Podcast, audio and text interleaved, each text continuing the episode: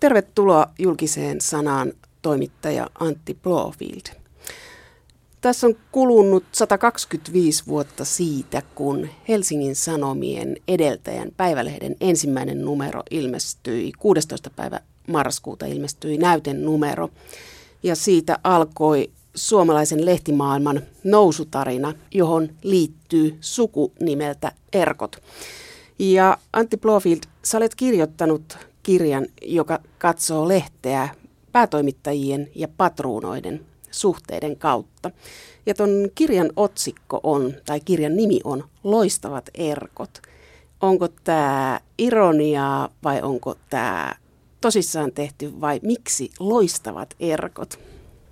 Se nimi liittyy ensinnäkin kirjan kansikuvaan, jossa Aatos Erkko on osana tämmöistä kuvaa, jonka Kai Bremer on ottanut, jossa kuvataan me naisten mallikilpailun ensimmäistä voittajaa vuonna 1961 ja siihen, siihen, semmoisen kauniin tuota, nuoren tytön taustalle tarvittiin joku kontrasti ja kuvaa ja Kai Bremer määräsi siihen se Erkon seisomaan selin ja se on, se on aivan loistava kuva Erkosta ja myös se on loistava kuva tästä, tästä, tästä Hannele Kekosta, mutta se on myös loistava kuva Erkosta ja, ja, ja halusin sen kanteen ja tämä loistavat Erkot sopii tavallaan siihen tietyllä tapaa, mutta se loistavat Erkot viittaa myös kustantajan ammattiin ja kustantajan rooliin. Siihen sisältyy paljon glamouria. Sisältöön sisältyy glamouria, sen puitteisiin sisältyy glamouria ja vallan glamouria.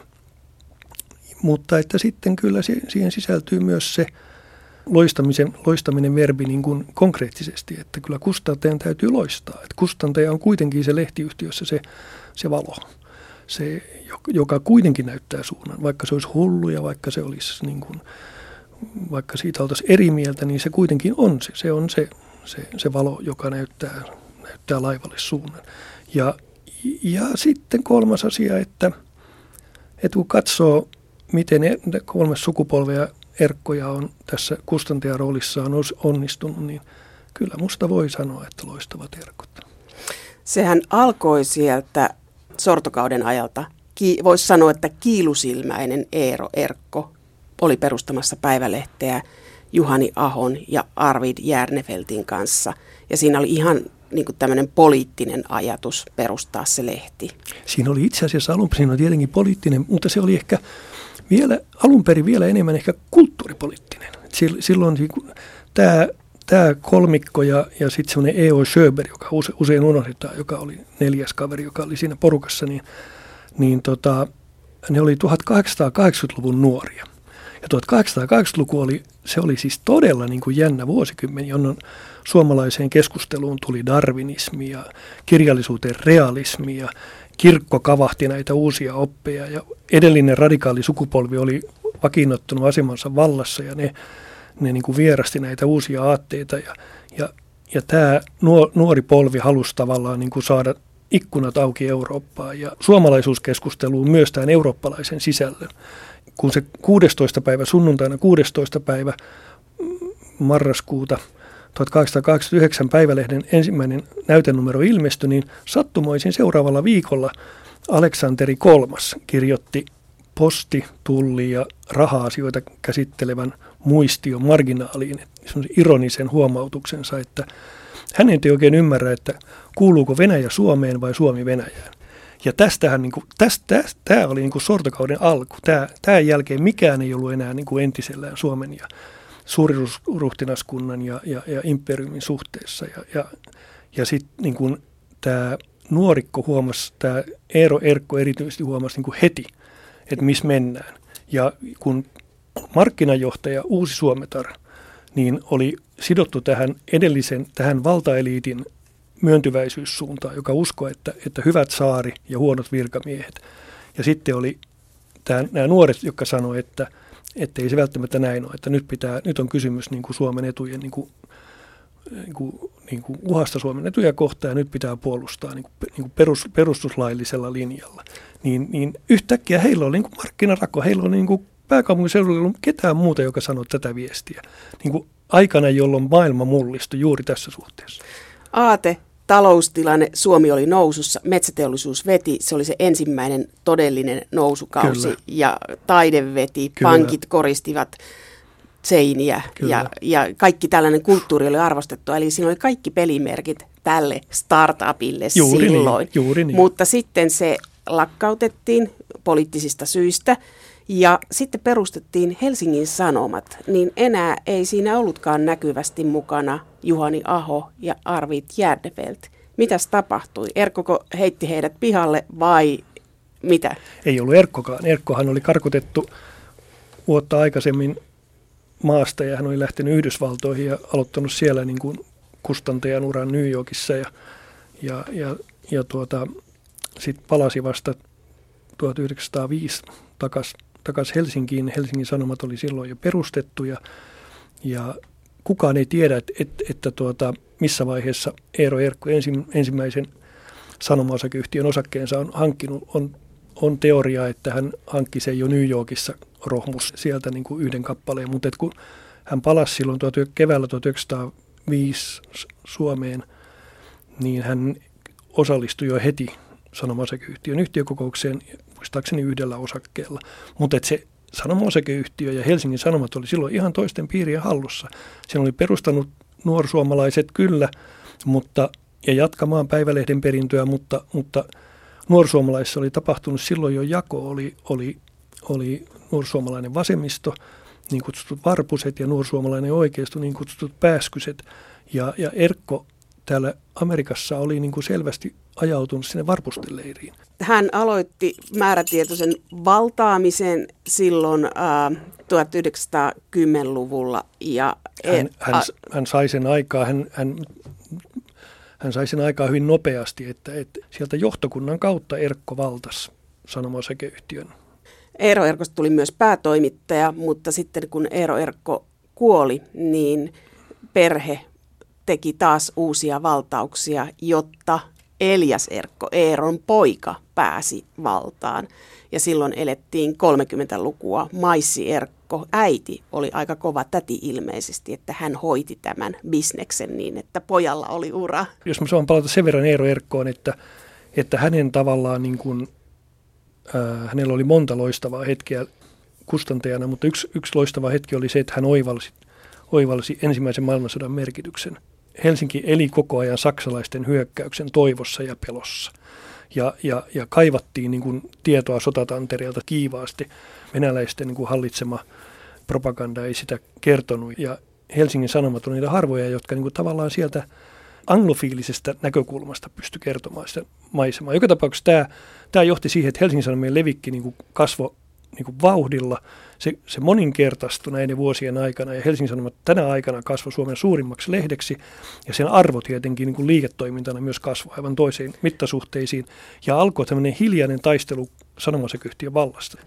Ja, ja Eero Erkko oivalsi yhtäkkiä, minkälaisen rahakoneen hän on luonut, ja hän alkoi niin kuin rah, kahmia myös näitä osakkeita, mutta siellä oli myös taloudenhoitaja, joka alkoi kahmia näitä osakkeita. Ja, ja nämä herrasmiehet hiljaisesti alkoi ostaa osakkeita, mutta että tiettyyn, niin Erkko oli pysähtynyt, Eero Erkko oli pysähtynyt semmoiseen tiettyyn omistukseen ja se taloudenhoitaja, joka ilmeisesti oli niin niin kuin hyvin määrätietoinen kuoli ja se jäi hänen leskelleen se potti ja sitten Eero Erkko kuoli ja Maissi Erkko astuu silloin tähän areenalle ja, ja, joka on koko ajan epäluuloinen siitä, että muut yrittää niin kuin syrjäyttää tämä Erkon perheen siitä, mitä Erkon perhe on tehnyt.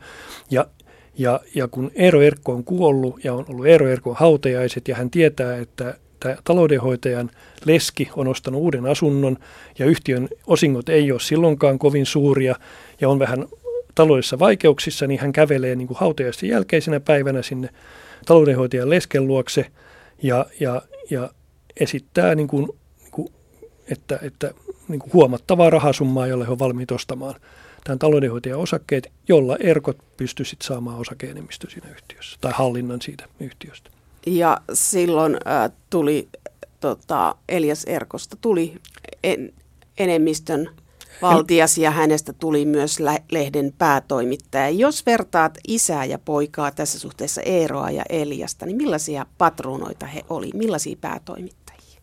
Eero Erkko ilmeisesti oli aika hilli, hillitty henkilö, semmoinen vähän jurottaja, semmoinen äh, aika lailla niin omissa ajatuksissaan viihtyvä. Häntä, häntä kuvattu niin kuin semmoiseksi, että hän oli hyvin rauhallinen, mutta sitten kun hän hermostui, niin sitten tiedettiin, että nyt on tosi kyseessä, mutta hän hermostui harvoin. Hänen poikansa oli taas aivan selvästi äitiinsä tullut tähän maissierkkoon, joka oli impulsiivinen, hyvin temperamenttinen. Ää, mutta, et, mutta Elias Erkko oli myös hyvin selvästi yksinäinen. Hän teki kaikki päätöksensä niin yksinäisyydessä, myös nämä kuuluisat talvisodan, talvisotaa edeltävät päätöksensä. Että ne, hän oli yhtä lailla kuin isänsä niin yksinäinen, yksinäinen mies, mutta, mutta hän näytti temperamenttinsa, niin kuin hän hän varmaan, niin kuin, se oli osa hänen niin kuin myös huvitustaan. Hän näytti temperamenttia, osa varmaan myös, myös sitä rasitusta, että hän ei pystynyt sitä hillitsemään. Et siinä suhteessa nämä kaksi patruunaa oli, oli hyvin erilaisia. Entäs poliittisesti? Poliittisesti he olivat eri, eri linjoilla tietyllä tapaa, että, että kun Eero, Eero Erkko kuului tähän varpusten nuorsuomalaisiin varpusiin, eli, eli tähän Stolberiläiseen siipeen, ää, niin, niin kyllä Elias Erkko kuului sitten edistyspuolueen oikeistoon.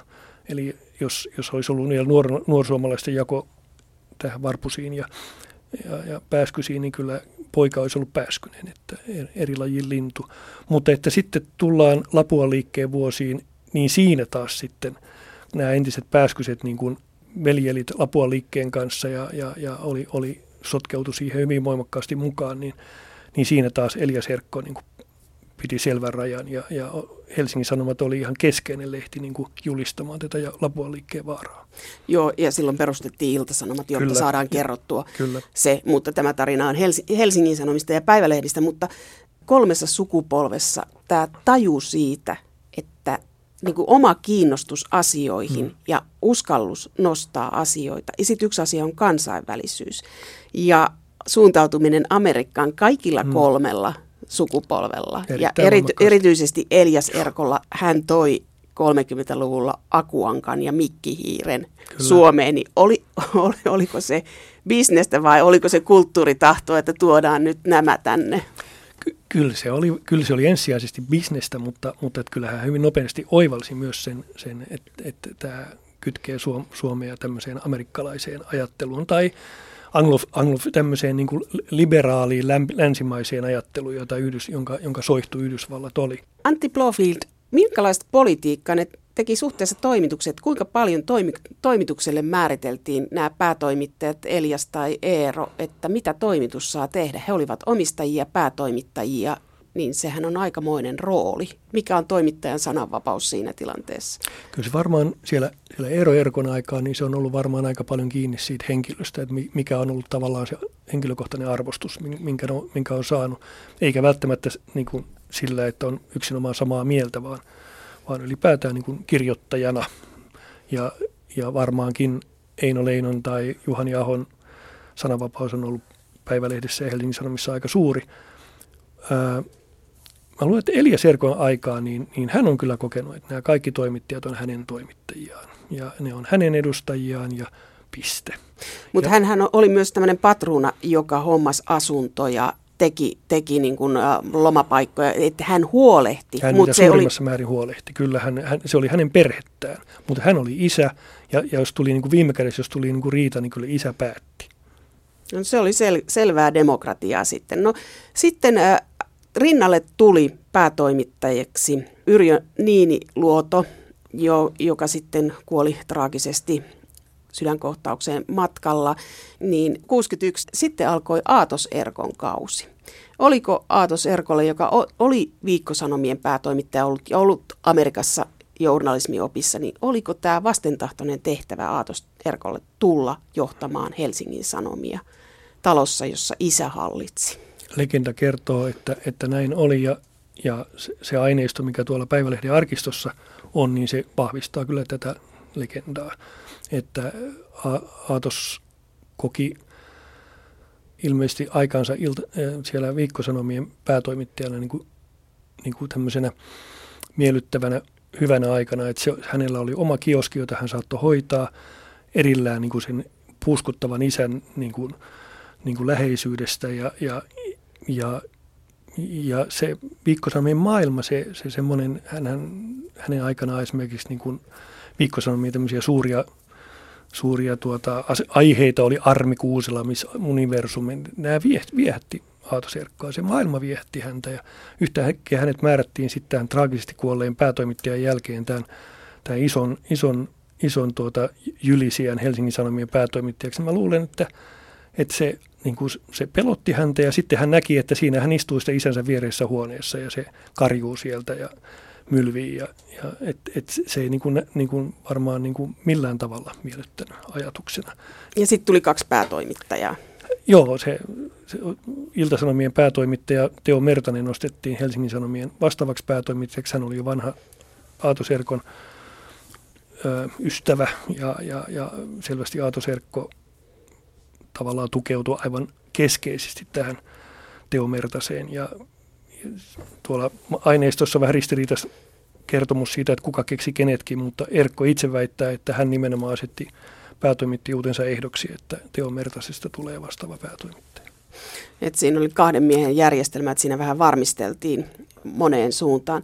Mutta sitten tätä isän ja pojan kautta ei kestänyt montaa vuotta, kun Elias Erkko kuoli, niin mitä tapahtui lehdessä? Alkoiko vapauden aika, kun Aatos oli itsenäinen päättäjä?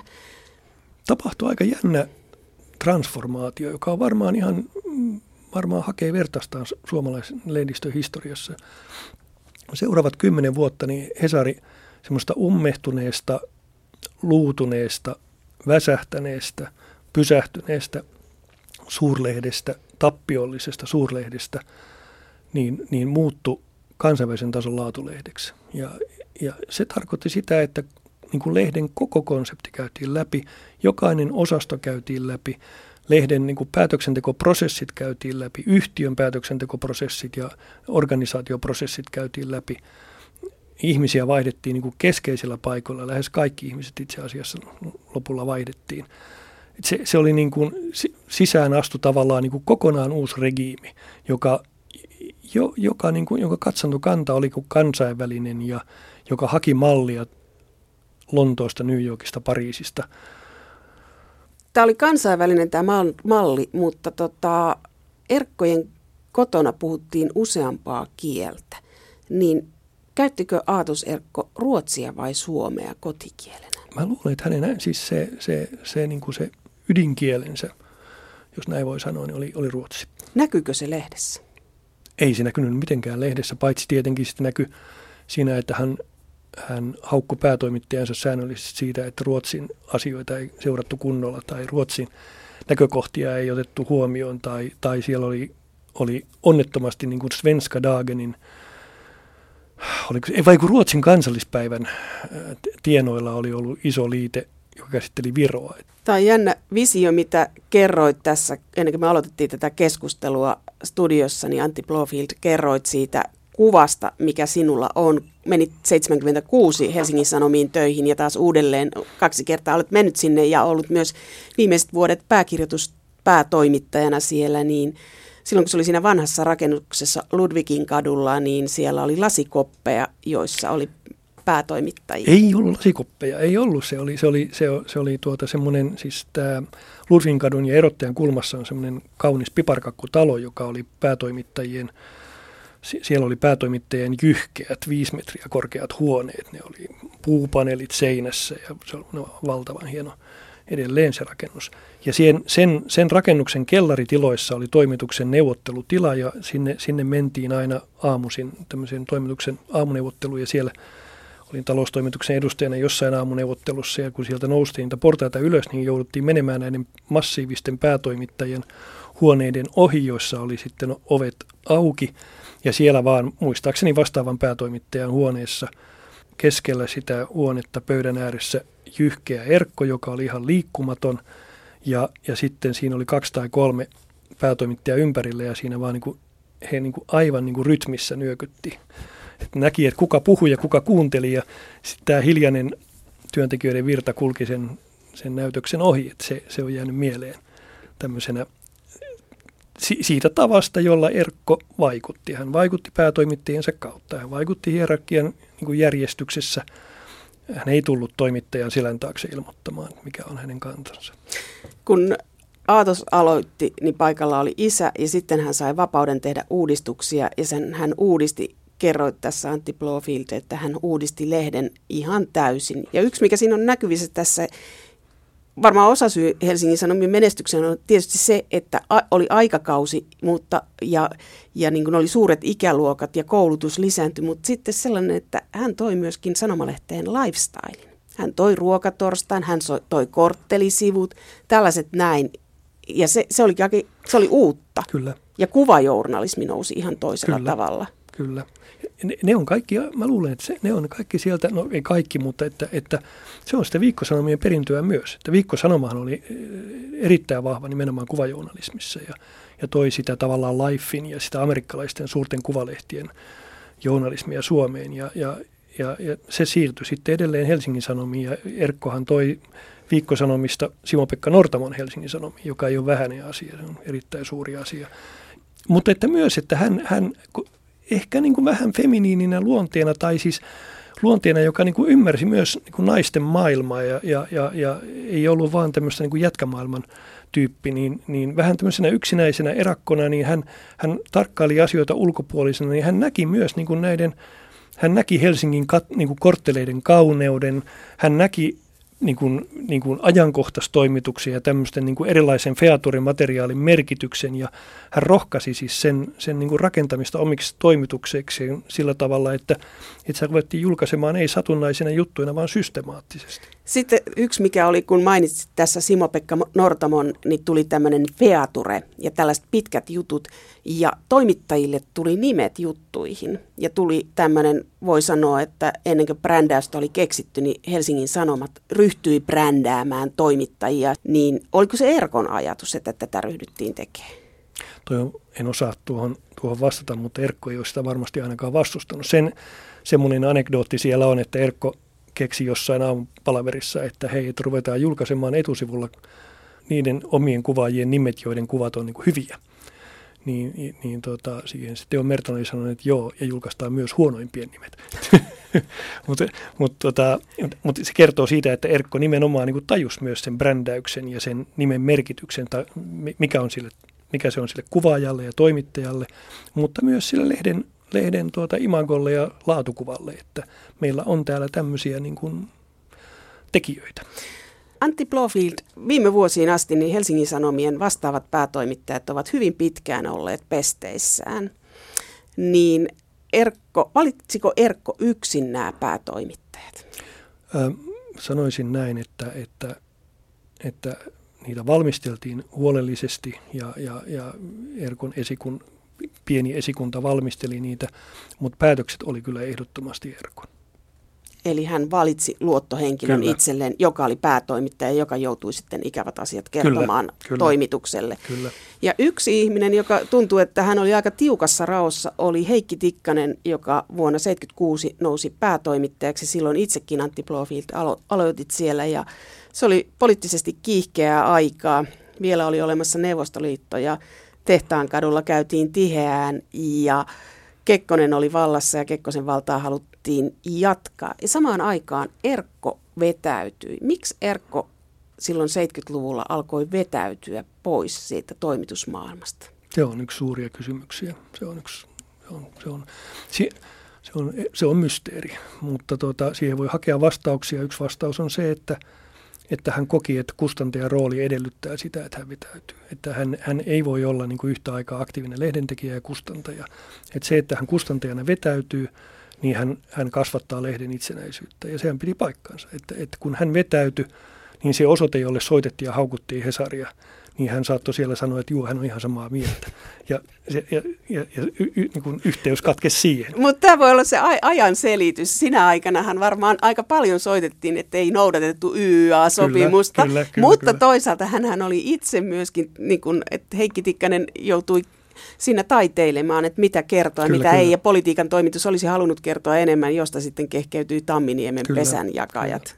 Se on hauska se, mä tulin 76 kesätoimittajaksi Helsingin Sanomiin ja sitten pari vuotta myöhemmin sain vakituisen pestin. Ja muistan vaan sen jotenkin katso noita, noita tuota kuvaa, mikä Heikki Tikkasesta piirtyy Päivälehden arkistossa, niin, niin, niin muistan sen mielikuvan, mikä minulla oli Heikki Tikkasesta tuohon aikaan, niin, niin toimituksessa naureskeltiin, että se oli semmoinen vähän semmoinen, semmoinen herrasmies, ystävällinen, vähän höpsö, höpsö setä, joka, jo, jo, joka niin kuin lähinnä niin kuin, niin kuin puuttuu uutistoimintaan silloin, kun, kun länsiväylällä taas oli joku niin kuin kuoppa. Kun Espoosta oli hankala matkata Helsinkiin, kun hän asui Espoossa. Mut, mutta tota, tuo kuvahan paljastaa nyt tuo Päivälehden arkisto aivan toisenlaisen. Niin kuin, että hän on joutunut käymään niin kuin erittäin rankkoja keskusteluja Erkon kanssa siitä, että mikä on lehden niin kuin itsenäisyys suhteessa ulkopoliittiseen johtoon ja, ja, ja miten paljon niin kuin lehden pitää palvella ulkopoliittisen johdon mahdollisia pyrkimyksiä ja, ja, ja, ja miten paljon lehden pitää palvella niin kuin kustantajan omia pelkotiloja niin hän olisi halunnut kar- karjalaisesta Kekkosen jatkaa. Ja, ja tämä oli aika kiusallinen tilanne, kun politiikan toimituksessa tiedettiin, mikä todellinen tilanne oli karjalaisen kunnossa. Kyllä. Niin toi kirja paljastaa sen, että aika monta kertaa mies kirjoitti myös ero anomuksen tai halusi lähteä eläkkeelle, mutta häntäpä ei päästetty. Heikki Tikkanen, juu, hän, hän siis, mulla eläkeanomus oli pysyvästi sisällä. Mutta häntä ei päästetty. Antti Blofield, kuinka paljon omistaja vaikutti siihen, mitä lehdessä kerrotaan, jos sitä katsoo tuollaisena nuorena rivitoimittajana? Sitä on hyvin vaikea, vaikea oikeastaan vieläkään niin kuin tarkentaa. Että tuolla arkistossa huomaa, että, että Erkko on saattanut niin kuin raivolla puuttua johonkin yksittäiseen juttuun ja käyttänyt niin kuin nimitystä, että roskaa ja arvotonta ja mitätöntä. Mutta että et, et sitä ei kyllä sitten välitetty toimitukseen. Et sit päätoimittaja on saattanut sen kertoa sitten osaston esimiehelle, mutta, mutta mä en, en muista koskaan, että mä olisin kuullut minun tai, tai kenenkään kollegan jutusta, että, että se olisi välitetty tietoa, että Erkko on raivostunut. Sitten mä löysin hämmästyksekseni yhden oman juttuni sieltä, josta Erkko oli vaatinut selvitystä ja, ja, ja, tota, ja siellä on päätoimittajat uurastanut aika paljon, että ne joutunut tämän nuoren toimittajan tekeleitä siellä selvittämään. Mikä juttu se oli? Se oli semmoinen juttu, että liittyi sikäli kiusallinen, että se liittyy Uuden Suomen johonkin tekemään yrityskauppaa, joka sitten epäonnistui, mutta että mun tiedot kyllä oli, sanotaan, että ne oli paikkansa pitävät, pitäviä, mutta ehkä ei aivan riittäviä. Että koskaan mä en kuullut siitä, että tämmöistä keskustelua käytiin. Että kukaan ei tullut mulle sanomaan, että he on joutuneet niin kuin selittämään tätä asiaa, vaan se vaan niin kuin meni siellä omissa.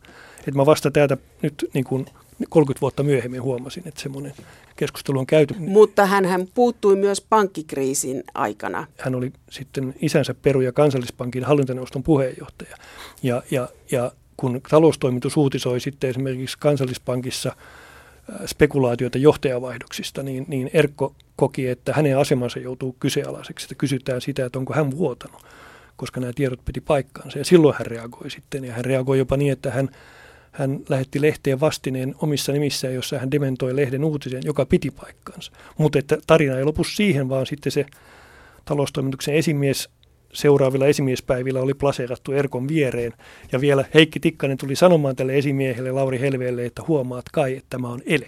Nämä kaupunkilegendat, joita kerrotaan, että on joutunut Erkon puhuttelemaan, ne on legendaa. Ne on se, legendaa, et, et mitä löytyy arkistosta ja mikä on sinun kokemus, että ei kukaan joutunut, että päätoimittajat tekivät tehtävänsä. He olivat puskuritoimituksen ja omistajan välissä. Kyllä. Aatu Serkkohan myös moitti HBL ja Yleisradion haastattelussa Helsingin Sanomia 90-luvulla. Kyllä. Niin mitä tapahtui siellä? Tuliko päätoimittajiin vastaavaan ja muihin päätoimittajiin, tuliko säpinää, kun omistaja muissa välineissä kritisoi lehteä? Kyllähän se oli aivan tavaton. Mä en ollut silloin paikalla silloin näissä, tai mä oon juuri tullut silloin, kun se muistaakseni HBL-haastattelu tuli, mutta, mutta onhan järkytyksiä. Nehän on, nehän on, hän niin antoi ymmärtää, että lehti on aivan kelvoton. Ja, ja komistaja antaa ymmärtää, että lehti on kelvoton, niin, niin, niin ulkopuolinen saattaisi kuvitella, että tästä seuraa jotain. Mutta eihän sitten seurannut mitään. Näihin Erkon purskahduksiin siellä sisällä ja näihin raivonpuuskiin oli tietenkin totuttu, että nyt uutta oli vaan se, että raivonpuuska tuli julkisuuteen. Et, et, et se on ehkä niin kuin merkki sitten niin kuin, ehkä myös vanhenemisesta, mutta että se on ehkä myös merkki siitä, että, että kun Janne Virkkunen ja Reetta Meriläinen silloin 90 yksikö he aloitti, ja, ja Janne Virkkusen regiimi oli viimeinen niin kuin Erkon ehdottomasti oma regiimi päätoimittajina. Ja, ja, ja hän jotenkin niin kuin riemumielellä nimitti tämän porukan. Ja mulla on semmoinen vähän, niin kuin mä tuossa kirjassakin koitan kuvata, että Täällä oli semmoinen tunne ehkä silloin, että nyt palautetaan vielä se vanha päivälehti. Että tehdään niin kuin, että, että paluu juurille. Et Janne Virkkunen oli, oli, oli suora niin kuin Elisabeth Järnefeltin eli, eli, eli Arvid Järnefeltin niin äidin jälkeläinen. Ja että hänellä oli niin kuin verisiteet tähän päivälehden piiriin. Ja, ja, ja hän, oli se, hän oli nimenomaan yksi näistä Tamminiemen pesäjakajista, jotka niin, nimenomaan niin kuin kunnostautui tämän, tämän ummehtuneen niin kuin poliittisen järjestelmän avaajana. Ja hän oli tunnettu jo, rohkea journalisti. Ja, ja, ja sitten 90-luvulla Erkko selvästi pettyi siihen, että tämä ei tullutkaan päivälehtiä. Että tuli niin kuin tämä, tämä oli edelleen tämä jyhkeä, mahtava valtamedia, joka niin kuin on yhä enemmän kytkeytynyt tähän vallan, vallan e, eri, eri ulokkeisiin. Ja, ja, ja tietyllä tapaa niin kuin joutuu yhä tarkemmin niin kuin harkitsemaan, mitä se sanoo. Ja, ja mä luulen, että tähän, tähän asetelmaan nämä niin kuin haastattelut esimerkiksi koskien Helsingin sisältöä, niin ne liittyy enemmän tähän asetelmaan, että, että Helsingin Sanomat oli jo liian suuri ollakseen vapaa. Että hän olisi halunnut enemmän poliittista keskustelua, enemmän säpinää, kritiikkiä, mutta Helsingin Sanomathan oli til- tilanteessa, jossa se oli täydellisen taloudellisesti vapaa, ei ollut velkaa, rahaa tuli ovista ja ikkunoista, kaikkia mainoksia ei pystytty laittaa sivuille, kun ei voitu tehdä niin paksua lehteä, kun se ei mahtunut postiluukusta, kun se oli kyllä. yli sata sivunen. Millään lehdellä ei ole ollut sellaista rahantekotilannetta. Niin jos vaikka jostain keskustelusta olisi muutama lukija tipahtanut, niin se toisaalta olisi vaan lisännyt lehden arvovaltaa. Mm. Mutta pönöttyikö lehti sitten silloin 90-luvulla vähän paikalleen? Tämä on hirveän hyvä kysymys, joka, jota mä en tuo aineisto, minkä, mitä mä kävin läpi, se ei ulotu oikein riittävästi sinne, että sitä voi vastata, mutta, mutta et minusta tuon kysymyksen voi niin erittäin perustellusti esittää. Sitten on äh, kysymys, kun puhutaan patruunoista, ne ovat miehiä, Eero, Elias ja Aatos. Ja Elias Erkolla oli kaksi lasta, Patriisia ja Aatos niin mikä oli tyttären rooli? Ty- ei, ei tullut mieleenkään, että tytär olisi voinut johtaa lehteä, aikakauslehtiä ei. Ei, siellähän tuossa kirjassa mä siteeraan jotain Maissi Erkon kirjettä, jossa hän kuvaa, miten pettynyt Elias Erkko oli, kun esikoislapsi oli tyttö. Ja, ja, ja, ja, ja miten yhtiön koko henkilökunnalle tarjottiin heti niin kuin kakkukaavit, kun sitten 30 kaksi syntyi Aatos. Jotenkin se oli niin kuin sitten ihan selvää, että se on poika, joka perii, joka ottaa vallan ja tyttö, joka oli niin kuin tietyllä tapaa maskuliinisempi luonne minusta ja, ja, ja vähän semmoinen niin kuin jätkämentaliteetilla varustettu leidi, niin, niin tota, hänen tehtävänsä oli soittaa toista viulua. Ja, ja sen hän tyylikkäästi minusta teki, että hän oli pikkuveljensä rinnalla niin kuin kuolemaansa saakka. Ja heidän välinsä varmaan oli hyvinkin vaikeat ja ongelmalliset, mutta että, että yhtiössä hän tuki sitä, mitä pikkuveli halusi toteuttaa. Eli hän oli suuromistaja ja johti lehtikuvaa, mutta silloin 91 tuli Reetta Meriläinen Janne Virkkusen rinnalle ja sitten mm-hmm. myöhemmin mm.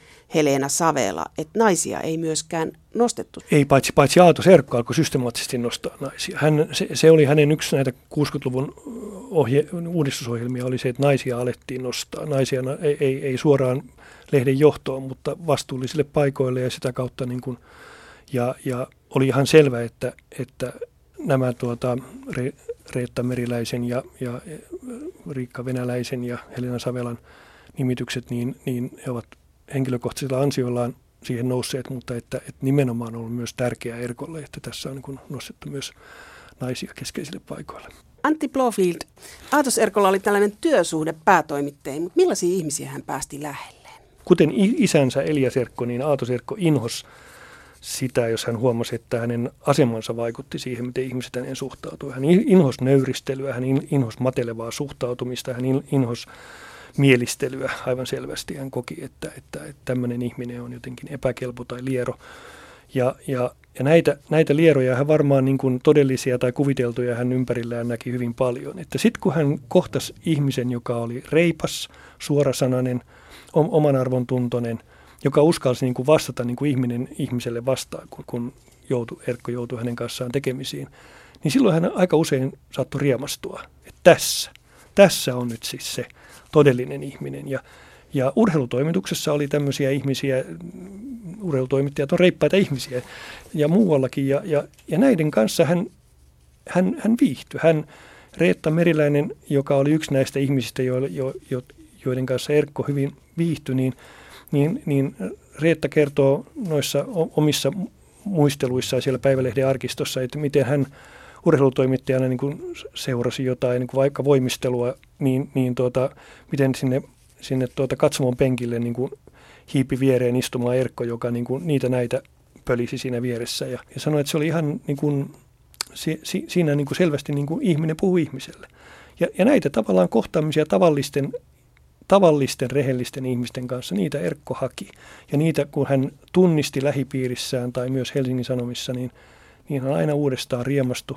Ja valitettavasti niin kuin monta kertaa taas petty. Ja usein varmaankin taas kuviteltuihin syihin, eli siihen niin kuin epätoivoon, että rikasta aina lähestytään tietyillä motiiveilla. Tämä Helsingin Sanomien kehitys on mielenkiintoista, jos ajattelee näitä patruunoita, että Elias Erkko näytti, missä kaappi seisoo. Sitten Aatos Erkko oli aluksi aktiivisesti lehdessä sisällä, sen jälkeen vetäytyi, mutta se, mikä vaikutus hänellä oli lehden sisältöön ja siihen se tuli välikäsien kautta ja Antti Blofield kirjastasi tulee se kuva, että hän on kuitenkin aika paljon vaikuttanut siihen asti, kunnes yhtiö, yhtiö sitten muuttui monikansalliseksi yhtiöksi ja muuttu, perheyhtiö muuttui pörssiyhtiöksi. Mm-hmm. Mutta kun Sanomista tuli pörssiyhtiö, niin mitä tapahtui toimituksen sisällä? Siinä tapahtui, kyllä se oli, kyllä se oli itse asiassa aika, aika iso muutos. Se, oli, se, se henkinen muutos oli kyllä suuri, että, että tavallaan se suuri kurpitsa sitten katosi. Että sitä, sitä niin kuin lupausta, että se jonain päivänä se suuri kurpitsa tulee, niin nyt se niin kuin oli peruttamassa. Se taru oli ohi. Ja, ja sitten se tavallaan tietyllä tapaa se argumentaatio, joka koko ajan oli ollut se, se niin kuin perheyrityksen argumentaatio, että aina voidaan niin kuin viime kädessä verota omistajaan. Ja viime kädessä omistajalla oli agenda, joka ei ollut ainoastaan siis se voitto ja kassa ja osingot, vaan oli olemassa niin kuin arvoagenda, johon saatettiin vedota. Sitä agendaa ei enää ollut. Oli vaan tavallaan tämä, tämä voiton agenda. Ja, ja siinä mielessä niin, niin se, se vaikutti sähköiskun tavoin niin kuin ihmisten ajatteluun ja suhteeseen niin kuin jotenkin siihen yhtiöön. Ja, ja tietyllä tapaa niin kuin, tavallaan purkautui se yli satavuotinen sopimus työntekijöiden ja patronoiden välillä. Eli sata vuotta meni, että perheyhtiötä johdettiin, kuten perheyhtiötä johdetaan, ja se riippuu omistajan tuulesta tai vireestä, mutta kerro vielä Antti Blofield, miksi ää, Aatos Erkkoa sanottiin suureksi kurpitsaksi? No sehän, se, on, se, se, se liittyy tähän, tähän tuota, siis Aatos Erkko rakasti myös isänsä lailla sarjakuvia ja hän osti aikoinaan Suomeen tuon, tuon tuota Schulzin Tenavat, jota oltiin julkaista Iltasanomissa ja, ja Viikko-sanomissa ja, ja, ja hän keksi Jaks, Jaska joku sen nimen. Ja sen sarjakuvan suuria hahmoja on se, se tota, suuri kurpitse, jota aina odotetaan laskeutuvan, mutta joka ei koskaan tule. Ja, ja se jotenkin sekä niin kuin fyysisenä vertauksena että, että, että tämmöisenä niin kuin enemmän niin kuin henkisenä vertauksena sopii siihen aatokseen aivan erinomaisesti. Lopeta tämän kirjan viimeinen kappale on, että Erkkojen jälkeen päätoimittajan potkut. Onko tämä niin kuin otsikko sitä, että Erkkojen aikaan ei olisi voinut tapahtua tätä? Erkkojen aikana ei erotettu yhtään päätoimittajaa. Et ainoa päätoimittaja, joka erotettiin, oli, oli Eero Erkko ja hänetkin erotti Bobrikov. Et, et sieltä kyllä erosi päätoimittajia ja ri, lä, lähti niin riitojen kautta, mutta, mutta siihen sisältyi siis, siihen päätoimittajasuhteeseen sisältyi tietty tämmöinen niin erittäin suuri niin kuin sietokyky. Ja, että kun se luottamus oli annettu, niin se, se luottamus kyllä niin kuin kesti monenlaista. Ja, ja, ja tuota, tietenkin se jo, sen seuraus usein tietenkin jo, niin kuin oli sit se, että, että päätoimittajat antoi periksi, mutta, mutta ei aina. Tuo, tuolla on tarinoita, joissa päätoimittajat vaan sitkeästi seisoo niin kuin haara-asennossa ja, ja Erkko räyhää ja antaa ymmärtää, että huomenna tulee potkut, mutta ei tule potkuja. Että hän hän niin kuin oivalsi sen, että, että kustantajan toiminnalla on rajansa. Että kustantaja voi niin kuin nimittää ja kustantaja voi vaikuttaa, mutta kustantaja ei voi mielivaltaisesti erottaa, ja, ja, ja, koska, koska silloin hänen, niin kuin, hänen aarteensa arvo vähenee. Ja, ja tuota, se henki sitten, niin kyllä, kyllä mä nyt tuolla otsikolla tietysti haluan viestittää, että, että pörssiyhtiössä tämä henki tietenkin sitten on toinen. Erkko oli myös talousmiehenä aika arka. Et tarjolla oli tämä tekniikan maailmaa mainos TVtä lehtimiehiä. lehtimiehiä.